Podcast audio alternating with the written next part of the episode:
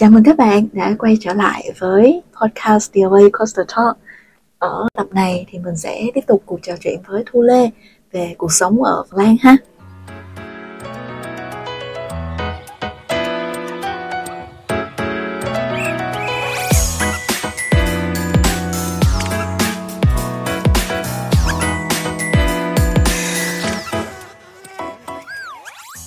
em có một câu hỏi, em không tò mò nên sẽ hỏi ngay từ đầu em hơi tò mò tại sao lại là LA Coastal Talk chưa ai hỏi câu này đúng không Ừ, hỏi, nó- hỏi rồi nhưng mà chị có. chưa có trả lời trong podcast rồi. đúng Em ơi là tên chị. thôi khỏi phải đấy thì the Coastal Talk nghĩa là như nào Coaster là cái tấm coaster. ừ. phải tấm Ừ. góc để góc hả Ừ. nghĩa là đi khắp mọi nơi để ra Đúng những câu rồi. chuyện đúng không Coaster nó là một cái thói quen sưu tập của chị. ừ. Chị Ok. đi đâu đấy nó giống như một kiểu footprint, một cái dấu chân của mình thôi. Ừ. Podcast chị làm là theo cái concept là cà phê hoặc là đi drink, Ừ. trò chuyện với những người khác. ừ kiểu open talk thôi Thì đó là lý do tại sao. Ờ.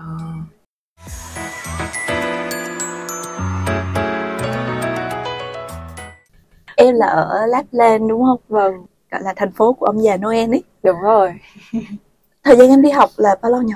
em học ở Lapland um, hơn 3 năm và Ồ. em có một cái session đi trao đổi ở Hà Lan nửa năm nữa thì À. à, đa phần cái thời gian em em ở châu Âu thì em ở Phần Lan đấy và ở Lapland của em thì bọn em hay gọi là ờ, thủ phủ của ông già Noel Yeah. có nghĩa là các cái bạn gọi là ở các cái quốc gia khác mà theo đạo Thiên Chúa mà tin vào cái cái myth ông già Noel sorry nếu mà ai tin vào ông già Noel thật thì thì thì nó là sự thật nhưng mà với em thì vẫn là myth ha Ừ. Ờ, ông già Noel thì mọi người travel lên đấy rất là nhiều đặc biệt vào Yeah. mùa đông và cái đợt Giáng sinh ấy thì à, nó thành một cái travel destination rất là nổi tiếng Ừ, ừ. mà thậm chí các bạn châu Á ở Nhật hay ở Hàn bay sang cũng rất là đông ở Sinh nữa bay sang travel và đi tham quan những cái khu du lịch liên quan đến làng ông già Noel những Ừ. cái tức là họ xây những cái cave những cái hang động và những cái gọi là làng mi rất là xinh À. mô phỏng cái cái nơi mà ông già Noel và những cái gọi là người hỗ trợ về về elf tức là những cái chú lùn hả đúng không những cái chú lùn support đấy và những cái chú tuần lộc này kia Ờ. tức là tạo ra một cái ngôi làng như là một một cái Ừ, ừ. một, cái, cái, gọi là phối cảnh đúng rồi nó giống như là trong mấy cái tấm thiệp Giáng sinh đúng, đúng không? rồi nó như thế đấy chị Ừ. nó y hệt như thế Ừ. thì à, rất là dễ thương à, một cái trải nghiệm em nghĩ là khá là một không hai ấy. nếu mà không ở đấy thì chắc cũng cũng không bao giờ thấy được Ừ. đấy again thì ở Phần Lan cái thành phố em ở thì nó ở phía bắc nhiều hơn nên là cũng khá là lạnh Ừ. thế nên là ừm, có pro và cons lạnh thì thì lạnh thôi thế nhưng mà có một cái con rất là hay em nghĩ là đặc biệt đấy là nó có cái gọi là hiện tượng cực quang Yes. có nghĩa là ờ, cực quang nó sẽ xảy ra vào từ tháng 11 cho đến tháng 4 thế nhưng mà không phải là lúc nào chị cũng sẽ nhìn thấy được mà ở đặc biệt là cái thời tiết cái condition điều kiện nó phải rất là lạnh và trời phải quang mây thì mình mới gặp những cái cảnh tượng như thế Ừ. tức là nó sẽ là những cái luồng ánh sáng màu xanh màu cam hay màu đỏ nó di chuyển liên tục ở trên trời á hay Ờ. bọn em gọi là dancing fox tức là À, những cái cái đuôi cào nó nó dịch chuyển liên tục nhìn nó rất là gọi sao nhỉ rất là magical Ừ. rất là là huyền diệu ở trên đấy Yeah, mê Ừ. nhỉ chị cũng Ừ. mê cái đó lắm ấy mặc dù rất là lạnh nhưng mà nhìn xong kiểu trời ơi trời ơi, chị đang enjoy. đang hình dung là kiểu em nhìn người em rất là nhỏ ấy luôn ừ. làm sao mà em có thể chịu được cái sự Giá lạnh lạnh đấy không ôi nhìn người em nhỏ thôi nhưng mà ở bên đấy có những cái bộ đồ mà chuyên để đi tuyết ấy Ừ. tức là em chui vào như một con gấu em có một cái bộ đồ con gấu cover ở ngoài kiểu kiểu quần thì siêu dày xong áo cũng kiểu áo áo phao rất to giày thì giày Ừ. boots rồi thì tức là có những cái công cụ những cái dụng cụ xung quanh để hỗ trợ mình cái việc là mình đi và mình sinh hoạt sống ở đấy như một người dân bản địa bình thường Ừ. và cho phép mình gọi là đi ngắm cảnh và những cái những cái thời điểm nào nó hơi gọi là special như thế ừ. Ừ. em ở Lapland ở bên thành phố Rovaniemi Ừ. thì community người Việt của mình ở bên đó nhiều không em nghĩ là so với những thành phố lớn hơn như kiểu Helsinki là thủ đô của Phần Lan á Ừ. thì sẽ ít hơn ít hơn khá khá. Thế nhưng mà em nghĩ là nó không phải vấn đề. Tại vì at the same time thì mình sẽ có những cái gọi là trao đổi được với các cái bạn người ờ, gọi là người bản địa người Phần Ừ. Lan. Ở bên đấy thì rất là nhiều người Nga sang học tức là bằng một cách kỳ diệu ở đấy. Mặc dù là Phần Lan với Nga cũng là một cái câu chuyện như kiểu Trung Quốc Việt Nam đấy. Thế nhưng mà người Nga thì lại rất thích sang Phần Lan học. Ừ. thì à, cũng là một cái cái culture rất là hay. Người Việt Nam ở bên đấy thì ở cái thành phố của em không nhiều nhưng mọi người biết nhau và cũng cũng support nhau khá tốt cũng ok cũng không có quá nhiều phải lo lắng về drama hay là những cái gọi là issue này kia ấy. mọi Ừ. người sống với nhau khá hòa bình Ừ. Ừ. em có biết tiếng phần không em nói được hai câu kiểu xin chào welcome các thứ ấy, Ừ. kiểu cơ bản ấy tiếng Phần Lan là một trong những thứ tiếng khó nhất thế giới đúng rồi em công nhận nha tức là nó khó hơn cả kiểu tiếng Anh tiếng Pháp các thứ rất nhiều ấy yeah nó là một cái hệ ngôn ngữ em thì nghe nói là nó là hệ ngôn ngữ của Slaver nghĩa là đâu đấy nó sẽ có một cái chút lai của Nga chút lai của của Thụy Điển nhưng mà Ừ. nó là một cái ngôn ngữ riêng rất là lạ đúng rồi Ừ. ừ. nó rất là đặc thù ừ, rất đặc thù thực ra cái tính ứng dụng của nó không cao đâu đấy ở Phần Lan thì có khoảng 6 triệu người trên trên toàn lãnh thổ thì ờ, ý là cái việc mình dùng tiếng Phần Lan để mình đi trao đổi xung quanh thì nó cũng sẽ không không phải là một cái lợi thế quá tốt thì đa phần các cái công dân ở Phần Lan họ đều sử dụng tiếng Anh rất là tốt như là Ừ. một cái cái second second language ừ. đấy thì phải đến 95 96% người dân Phần Lan đều nói được tiếng Anh và rất là là thuần thục Ừ. cái này kiểu nói vui một chút xíu hôm trước em đi gặp à, một bác à, bác khách hàng thì bác ấy là người Hàn nhưng mà bác lại đẻ ra và lớn lên ở Hà Lan Ừ. thì à, lúc lúc mà em nói chuyện với bác thì vô tình một cái là bác ấy lại học chung cái trường mà em sang trao đổi ở Hà Lan Thế Ừ. em hay gọi bác là ôi tiền bối thế xong bác bảo là ôi mày học Phần Lan à tao có thể nói được mấy tiếng Phần Lan ý là tao có thể nói được ngôn ngữ Phần Lan đấy thế bác nói cho em một trang tiếng Phần mà em kiểu em đứng đứng hình kiểu mất 5 giây em bảo là ôi thực sự là mình mới nghe lại được tiếng Phần ở Việt Nam này ấy tức là nó hiếm đến cái mức mà nó nó khá là hy hữu Ừ. để có cái cái cái thời điểm mà nghe được cái tiếng Phần Lan ở Việt Nam Back lại một chút về cái motivation lúc mà em đi ấy. Ừ. Thì khi đi em đã có suy nghĩ là em sẽ đi học rồi về hay là cứ đi đi, đến đâu thì đến, có Ừ. thể ở lại cũng được hoặc là đi làm ở Phần Lan. À, thực ra cái thời điểm em đi á, thì à, mách lại cái động lực thì nó sẽ mang tính chất là em muốn đi khám phá và muốn gọi là tự mình trải nghiệm cái cuộc sống riêng của bản thân thay vì là ở lại với sự bao bọc của mẹ nhiều hơn nên là cái cái initial idea tức là cái ý tưởng ban đầu á em vẫn sẽ chỉ nghĩ là tôi muốn đi tôi khám phá tôi học tập ở cái môi trường khác trước đã. Và à, tôi có thể cho tôi một vài các cái gọi là cơ hội để ở lại làm ở châu Âu. Có thể không phải là Phần Lan một quốc gia khác chẳng hạn. Ờ, làm một vài năm sau đấy thì về. Nhưng mà long term thì em không có ý tưởng muốn định cư. Ừ. tức là em sẽ sẽ luôn luôn có một cái fix mindset là tôi sẽ đi học và tôi trở về Việt Nam để tôi ổn định lâu dài chứ tôi sẽ không có định cư hay là sống ở một quốc gia khác. Ừ. đấy thì đấy là cái idea của em tuy nhiên là cái thời điểm mà em quay trở về lại Việt Nam ấy thì nó tức là nó hơi có một cái yếu tố covid tác động chút xíu. Nghĩa là lúc em về á thì nó sẽ mang tính chất là em em hoàn thiện cái phần liên quan đến cái cái gọi là một cái course liên quan đến thực tập. Nghĩa là trong cái chương trình học của Phần Lan của bọn em á nó sẽ có một cái thời gian khoảng là 30 tín chỉ.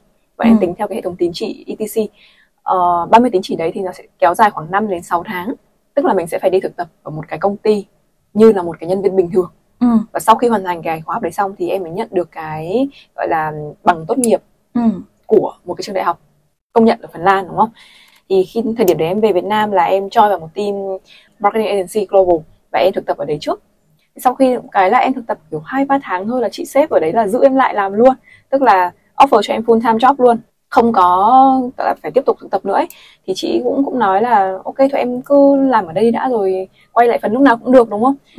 thì em cứ làm thôi em thấy cũng cũng là một cơ hội nó nó không phải dễ và nó cũng Ừ. là một cái trải nghiệm rất là hay ở cái thời điểm đầu hồi đấy em mới có khoảng 22 tuổi à ừ 22 tuổi là em đã đã start đi làm mà trước khi em tốt nghiệp đại học luôn thế xong rồi muốn ờ, lúc lúc mà xong mà muốn quay lại á thì mình phát hiện ra thôi xong covid đến rồi Ừ. covid ập đến một cách rất là không có lường trước được á Ừ. thì ờ, thời điểm đấy là đầu năm 2022 em nhớ là tầm khoảng à, giữa 2022 gì đấy đấy là mọi cái chuyến bay ở Việt Nam rồi những cái giao thương với các quốc gia khác là bị đứng lại rồi Ừ. là đã bị gọi là phong tỏa rất là nhiều không có di chuyển dễ dàng như như trước nữa thì đấy cũng là một cái yếu tố nó hơi mang tính chất gọi là bắt buộc tức là tình thế nó đưa mình vào cái cái cái cái sự lựa chọn như vậy là mình sẽ phải ở Việt Nam và và Ừ. đi làm thôi Ừ. còn đúng ra theo cái ý định ban đầu của em là em vẫn muốn quay lại Phần Lan và châu Âu nói chung á để Ừ. làm thêm một vài năm đã trước khi về Việt Nam Ừ. Ừ. Người tính không bằng trời đúng tính rồi không tính được đấy. Vậy là em nhận bằng online à? em nhận bằng online em tốt nghiệp online tung online luôn Ừ. Tức là trường làm một cái session tức là làm một cái um, cái hệ thống trao bằng rồi à, chúc mừng online này kia ấy. Ừ. Kiểu mấy đứa học sinh mà đã chót về về lại quốc gia mà không quay lại được á là mở cái màn hình và mở cam lên nhìn nhau rất là rất là tiếc nuối ừ. Xong có cái nút bấm một cái là nó tung tung mũ lên không? tức là bọn em bọn em treo bọn em gọi là có một cái giả tưởng gọi là hành động tung mũ ở ngoài xa thôi còn cái nút bấm đấy thì hồi đấy em chưa có trời ơi đúng buồn cười luôn khi em về như thế tại vì mình không có plan là mình sẽ về luôn ấy ừ. thì ờ, đồ đạc hành lý của em ở bên đấy như thế nào em gửi nhà bạn á à ừ. bạn em ship về cho em một phần và cái gì không cần thì bạn em vứt luôn tức là đấy lúc mà mình về thì mình cũng chưa có tính là mình về hẳn ấy nên là Ừ. cũng cũng vẫn là nước đôi vẫn để đồ lại này kia gửi nhiều nhà bạn ấy thì lúc mà di chuyển một cái thì nó kiểu hai năm sau nó nhắn cho em nó bảo là ê mày có sang nữa không và đang tình hình thế này thì có sang được không thì support em cái chuyện đó là vận chuyển đồ đạc này kia luôn ừ. ừ. cái đó như kiểu là đi đi đi di tản ấy đúng rồi Tức là tình huống nó nó hơi suddenly dạ cái khúc covid đó thấy cũng căng thẳng ừ. hên mà chị về Việt Nam trước dịch ấy chị Ừ. vừa mới về xong là phong tỏa chứ những người về May ha. sau chị thời điểm đấy là cũng bị suffer ừ. cái việc là trời ơi phải đăng ký chuyến bay cứu hộ này Ừ, Rồi, đúng à, rồi. về phải cách ly này rồi quần áo đồ đạc thì cứ nửa bên đấy nửa bên này. Đúng rồi. Mệt mỏi là mình chưa ổn định được cái mặt nó không phải là cái mặt gọi là liên quan đến cái đồ đạc vật lý nữa mà Ừ. nó là ổn định về cái mặt tinh thần. Dạ. Đấy thì mình sẽ bị lo lắng ở trên cái nước đường nó cứ bị chia đôi như thế. Ừ. thì đấy là cái rất là không không yên tâm lắm. Thế nhưng mà em nghĩ là nó cũng là một cái gọi là quyết định của số phận.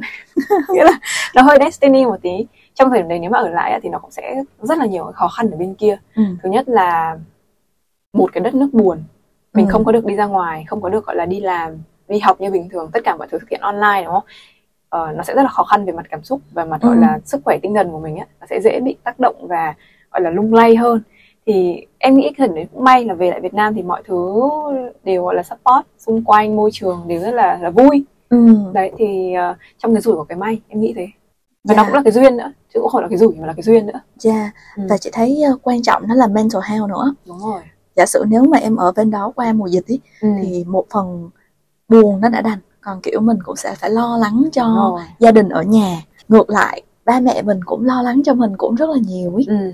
ừ. nên là thôi thôi qua Ừ. một mùa dịch bây giờ mỗi lần nhìn lại chị cảm thấy nó như kiểu một cái cái thời điểm lịch sử đúng không một cái dấu yeah, kỳ kiểu lịch sử luôn. survival như thế nào ấy ừ.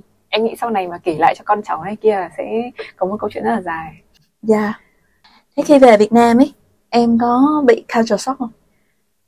Um, nói thế nào nhỉ? Nghĩa là đâu đấy em nghĩ là cũng có đấy. Tức là đa phần các cái bạn du học sinh mà lúc về lại Việt Nam là sẽ sẽ gọi là phải mất một thời gian hòa nhập lại với cái môi trường sống mới sau một thời gian di chuyển đúng không?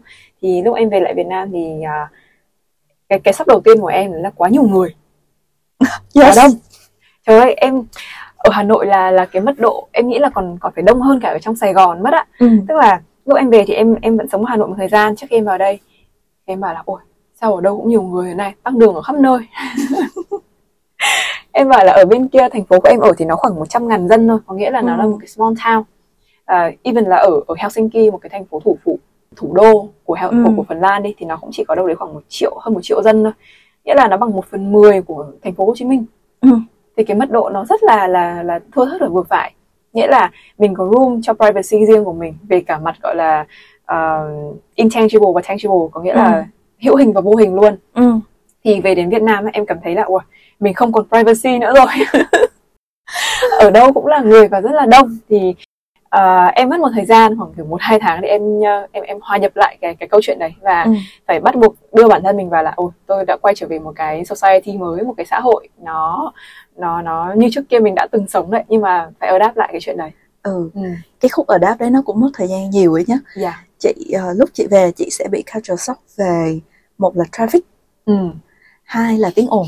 Công nhận kiểu em dừng giữa cái đèn đỏ ấy cái xong Ừ. mọi người không hiểu tại sao cứ phải bấm còi bíp bíp bíp ô, ô đang đèn đỏ mà thì đợi tới đèn xanh đi thôi bấm còi nó có giải quyết được cái vấn đề gì đâu đúng Đúng rồi không? agree. rồi chưa kể là xi nhan hay là này nọ rồi Ừ. có quá nhiều cái âm thanh khi Em- em, em đi ra nhận. đường em công nhận công nhận một cái là ví dụ em ở Phần Lan thì cái môi trường nó rất là rất là peaceful nhiều cây hơn nhiều người cây cây ở trên đường là chắc chắn là nhiều hơn người ừ. thì á ờ, về lại Việt Nam một cái là mình bị kiểu ngợp ngợp với cái không khí xung quanh mọi người di chuyển cái people flow nó quá nhiều quá nhanh ừ. thế nên là lúc mà mình về mình cũng mất một thời gian để mình chấn tĩnh lại một chút xíu Yeah, Ừ. true. Và chị à, có một cái fun story như thế này nhé. Kiểu Ừ. ngày xưa lúc mà mình ở nước ngoài ấy, có ít người Việt. Kiểu những người mà có thể nói tiếng Việt hầu như là bạn bè mình rồi. yeah Khi chị về đây kiểu khoảng một tháng đầu ấy, chị không quen được với cái việc là ơ tại sao người ta nói cái gì mình cũng hiểu yeah.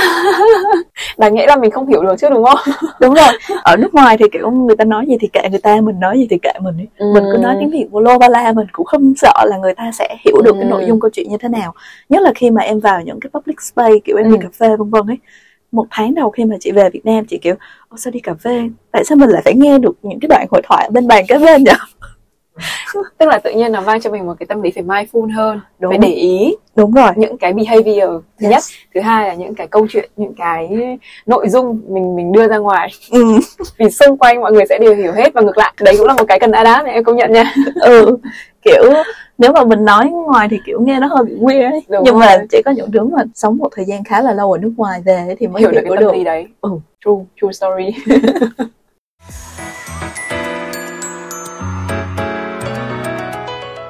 ngoài những cái culture shock về cái um, môi trường hàng ngày ừ. thì uh, in overall em sẽ thấy như thế nào về uh, working style về uh, energy Ừ. của mọi người ở Việt Nam nếu mà gọi là được so sánh cái thời điểm em đi thì à, thực ra là cái góc độ về mặt à, đi làm kinh tế này kia thì em chưa chưa thực sự gọi là có cái trải nghiệm va vấp thế nhưng mà cái mà em nhìn thấy nó nó rõ một một nhất đấy là cái tốc độ phát triển ở hai cái thành phố lớn là Hà Nội với Sài Gòn vì em sống ở Hà Nội nhưng mà em vào Sài Gòn thì cũng gần 3 năm nay rồi. Thì cái thời điểm mà em nhớ là lúc đặt chân đầu tiên đến Sài Gòn á, là hồi 20 2010 của em. Tức là đúng 10 năm sau em quay lại Sài Gòn và em sống. Thì cái hồi 2010 á là cái kết nối hạ tầng giữa quận 1 và quận 2 á chị. Yeah. là mình phải chỉ có hai option. Một là chị đi hầm. Tức là hồi đấy là hầm còn mới được khai trương luôn á. Ừ, có đúng khoảng mấy tháng gì đấy. Ừ. cái thứ hai là chị đi cầu Sài Gòn. Và nó rất là là xa. Em cảm thấy quận 2 như là một cái nơi gọi là xa xôi hẻo lánh kinh khủng Ừ. thế nhưng mà sau 10 năm quay lại tức là thay đổi từ cái những những cái tòa nhà cung đường những cái kết nối hạ tầng nó cực kỳ là là advanced tức là nó nó nâng cao hơn so với cái thời điểm đấy thì em thấy là à, Việt Nam của mình tức là Hồ Chí Minh bao gồm cả Hà Nội nữa luôn những cái tốc độ xây dựng tòa nhà tốc độ Ừ. phát triển những cái công ty những cái doanh nghiệp mới á nó rất là nhiều ví dụ ở Hà Nội thì em nghĩ là có một cái case của FPT tức là mention một cái tên ví dụ thôi ha là các bạn ý xây một cái học viện và một cái một cái hệ sinh thái từ trường từ công ty cho đến những cái hệ thống gọi là vui chơi giải trí á nó rất là là well connected ờ, ở đâu thế tức là ở FPT ở ngoài Hà Nội thì nó một cái khu là láng Hòa Lạc các chị à. tức là nó là một cái khu um, gọi sao ta trường đại học ờ, công nghệ ừ. cho các bạn đến sinh hoạt sống ừ. và ở gần đấy thì có một có một cái trụ sở của FPT tòa Ừ. nhà FPT luôn thì nó tức là nó là một hệ sinh thái xây dựng trong khoảng 10 năm đổ lại đây á ừ. hữu hình luôn và mình nhìn thấy tốc độ nó phát triển nó thực sự là wow ừ. thì ờ, Việt Nam em thấy là so far có cái tốc độ tăng trưởng về cả kinh tế rồi những cái thay đổi về mặt con người di chuyển movement hay em gọi là people flow á cái dòng người nó rất là rất là nhanh và rất Yeah. là positive nha Dạ chị đồng ý Chị thì sẽ có một same talk như em ha ừ.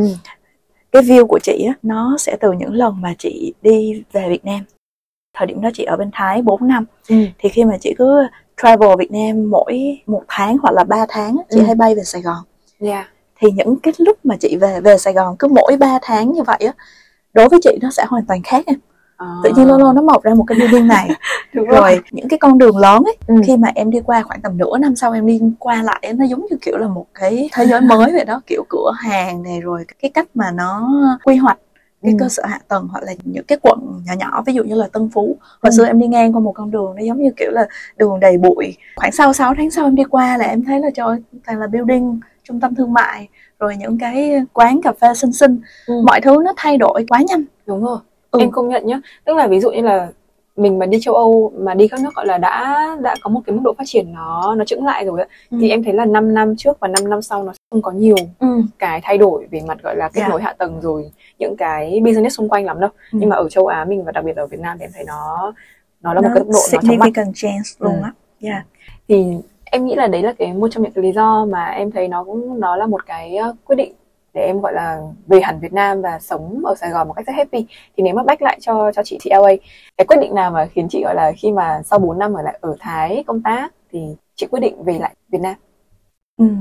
Nó sẽ nó đã ấp ủ từ cái năm mà chị ở Thái năm thứ ba là chị đã kiểu muốn tìm kiếm một cái cơ hội nào đó mới rồi ừ. vì ờ, môi trường ở bên Thái đối với chị cái thời điểm đấy nó đã là comfort zone Ừ. và chị đang ở trong một cái tâm lý là chị muốn get out of comfort zone thì either là mình có thể đi vào những cái nước khác ừ. hoặc là mình quay lại Việt Nam và mình làm một cái công việc mới ừ. mình xây dựng một cái uh, career path riêng cho riêng mình ừ. chị cũng có cái offer bên Singapore nhưng mà last minute thì chị hơi quay xe một chút tại Ừ. vì chị cảm thấy Singapore có thể tốt cho một cái môi trường nếu đi công tác hoặc là đi travel trong một thời gian ngắn Ừ. nhưng để gọi là sống ở Singapore chị của năm 27 tuổi chị cảm thấy không happy Ừ. nó hơi bị kiểu heavy với chị mặc dù Singapore là một đất nước rất là phát triển nha Ừ. nhưng mà chị cảm thấy con người của họ luôn luôn kiểu bị stress ấy nó chỉ là cái um, cái cái quan điểm cá nhân cái góc nhìn cá nhân của chị thôi Ừ. chị cảm thấy chị không phù hợp Ừ. lúc đó thì chị mới đốt cao xem là có những cái công việc khác hoặc là cái môi trường nào khác để sống Ừ.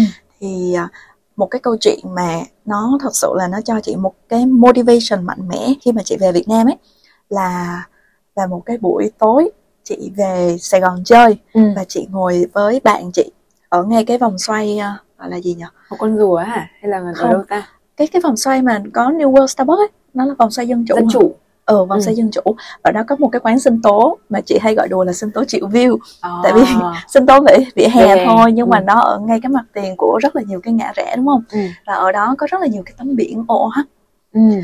biển OH thì khoảng tầm 30 tới 60 giây nó sẽ hiện một cái quảng cáo mới Dạ.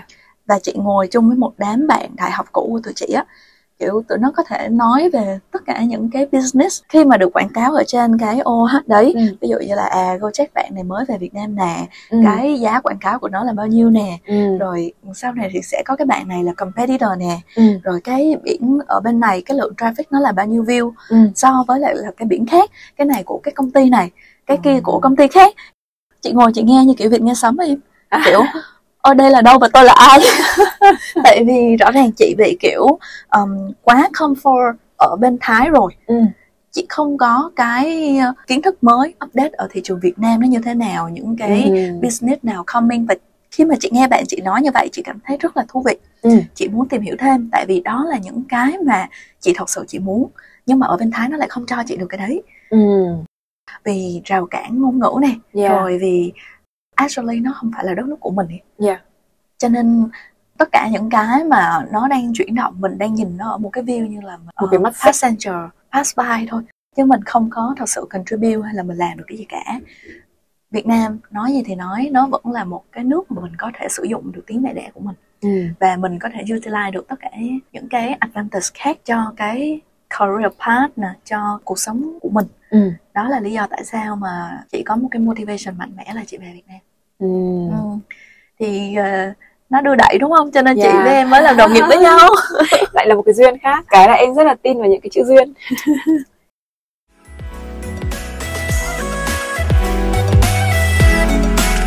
cảm ơn các bạn đã lắng nghe podcast của VOA Coaster Talk vì thời lượng buổi nói chuyện này khá dài, nên mình xin phép tạm dừng tập này lại tại đây, và hẹn gặp lại các bạn ở tập tiếp theo nha.